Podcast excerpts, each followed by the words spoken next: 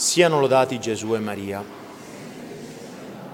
Cari fratelli e sorelle, la Domenica delle Palme che celebriamo quest'oggi nella forma prefestiva ci introduce nella settimana santa, nella settimana nei quali ricordiamo, commemoriamo, facciamo memoria dei misteri più alti della nostra religione, della del cristianesimo, cioè la passione, la morte del nostro Signore Gesù Cristo e l'istituzione del Santissimo Sacramento dell'Eucaristia, di cui, che è appunto il memoriale supremo proprio di questo sacrificio che nostro Signore ha fatto per noi.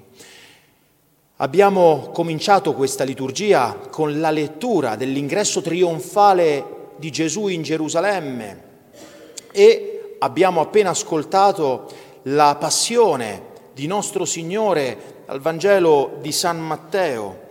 Vediamo l'entrata di Gesù, perché, perché l'entrata di Gesù a Gerusalemme è effettivamente il mistero della Domenica delle Palme. No? Abbiamo benedetto gli ulivi, e abbiamo cantato Osanna al figlio di Davide all'ingresso di questa Santa Messa e la settimana santa ci porta appunto a ciò che abbiamo considerato con tanta dovizia di particolari.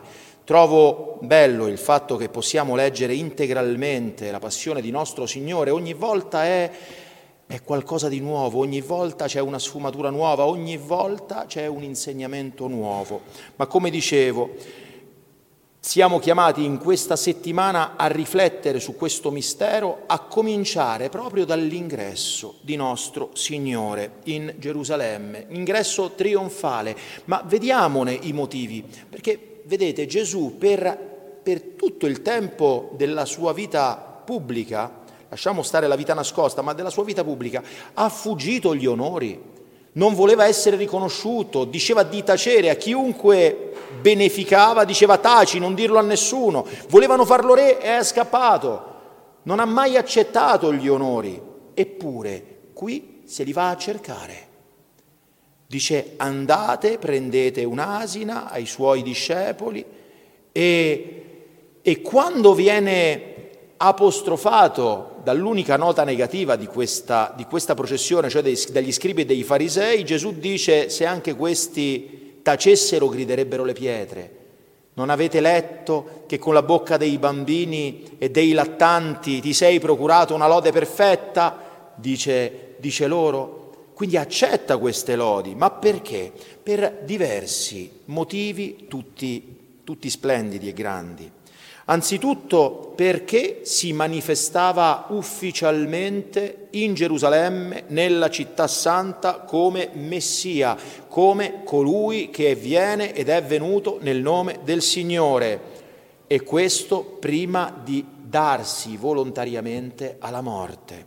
In secondo luogo, perché, ce lo dice l'Evangelista, perché si, si adempisse la profezia del profeta Zaccaria che disse Esulta grandemente figlia di Sion, giubila figlia di Gerusalemme, ecco a te viene il tuo re, egli è giusto e vittorioso, umile, cavalca un asino e un puledro, figlio di asina, realizza perfettamente. Lui è il vero re della città santa, è il re dei re. Inoltre è curioso notare che la legge di Mosè prescriveva che prim- cinque giorni prima della Pasqua ogni famiglia fosse provveduta di un agnello che doveva servire per la cena pasquale ed era d'uso fra i giudei festeggiare l'ingresso in città di questi agnelli destinati al sacrificio, li adornavano con fiori, nastri e li conducevano nelle loro case fra le acclamazioni della folla. E in quel giorno Gesù, vero agnello di Dio, che veniva ad immolarsi per i peccati del mondo, ha voluto fare il suo ingresso trionfale in Gerusalemme, fra, fra le acclamazioni della folla festante, come, come gli agnelli che sarebbero finiti sulle tavole delle famiglie ebraiche. Da ultimo, Gesù volle entrare trionfalmente a Gerusalemme per farci comprendere che egli, con un vero grande trasporto di gioia e di amore, andava a immolarsi per noi. Ma come? si è verificata questa cosa. Come l'ha fatta? L'abbiamo udito. Ha mandato due discepoli in un tal luogo, lì c'è un'asina con un asino, se qualcuno vi chiede, voi gli dite il Signore ne ha bisogno. E che cosa prova questo? Esattamente come quando deve preparare la Pasqua, l'abbiamo sentito, andate da quel tale e dite in altro posto troverete uno con una brocca, seguitelo. Che cosa ci dice questo? Che Gesù conosce tutto. Gesù è Dio, è padrone delle cose, tutto è possibile a Lui, è padrone delle cose degli esseri umani, anche delle libertà umane, Lui si serve anche della libertà umana e si comporta come padrone di tutto, delle cose, conosce gli eventi, conosce tutto. E allora questo, questa sua conoscenza ci deve far vedere in un modo ancora più grato e stupito, pieni di stupore, quello che abbiamo letto, perché proprio lui che conosce tutto e che è potentissimo e che è quello che dice posa la spada a chi sfodera la spada, perché chi, chi, chi usa la spada morirà con la spada. Tu pensi che il mio padre, po- se, io lo, se io lo volessi, non mi manderebbe più di 12 legioni di angeli? Poteva farlo Dio, certo, ma non deve farlo. Perché? Perché deve, doveva compiersi quello che si è compiuto. Si dà volontariamente alla morte. Ritornati i due discepoli con l'asina e il puledro, monta Gesù sopra, stendono i manti, le folle osannanti, Osanna al figlio di Davide, e l'unica nota stonata appunto qual è? Questi, questi farisei e scribi, i quali in mezzo a tanto entusiasmo popolare che fanno, criticano, ah ma che fai? E perché? Perché sono divorati dall'invidia. Ce lo dice anche il Vangelo, abbiamo sentito, lo avevano consegnato per invidia erano divorati dall'invidia perché il popolo lo amava, lo seguiva, perché lui faceva cose che loro si sognavano, si sognavano, perché lui parlava con autorità, quell'autorità di cui loro si erano impossessati, perché si erano seduti, non erano stati seduti, non erano stati posti, si erano seduti sulla cattedra di Mosè, dice il Signore. Vedete, gli stessi che ammiriamo osannare il Signore, Poco dopo ne urleranno la morte, chiederanno la sua crocifig- crocifissione. Questo è veramente il mistero dell'instabilità del cuore umano. Appena quattro giorni e dagli Osanna si passa al crocifiggilo. Questa, fratelli e sorelle, è la mutabilità dell'opinione pubblica, del parere della gente, di quello che pensano gli altri cambia, muta velocemente. Oggi sei esaltato fino alle stelle e domani sei sprofondato all'inferno. Guai a colui che segue l'opinione pubblica, a colui che cerca l'opinione pubblica, a colui che cerca di piacere agli uomini, che si fida dell'opinione pubblica, che vi attacca il cuore. Perché? Perché facilmente ci sprofonda all'inferno.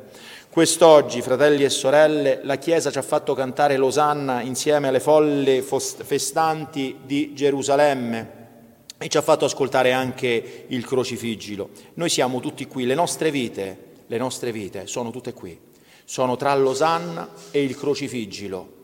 In mezzo c'è l'indifferenza, che non so se è peggio o meglio del crocifiggilo.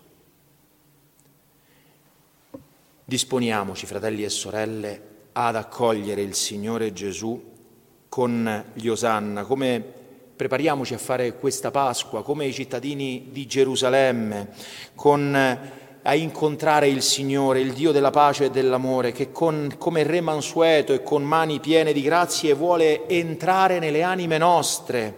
Le folle del Vangelo si levavano di dosso i manti, le vesti per metterle sotto i piedi del Salvatore, tagliavano i rami degli alberi per gettarli al suo passaggio e agitavano le palme, simbolo di gloria e di pace. Ecco, noi possiamo imitarle come? Tramite una buona confessione ci possiamo togliere dall'anima il peccato maledetto, se mai ci fosse, possiamo recidere dall'anima i rami di tutte le cattive abitudini e agitare le palme della pace e della vittoria riportata sulle nostre passioni.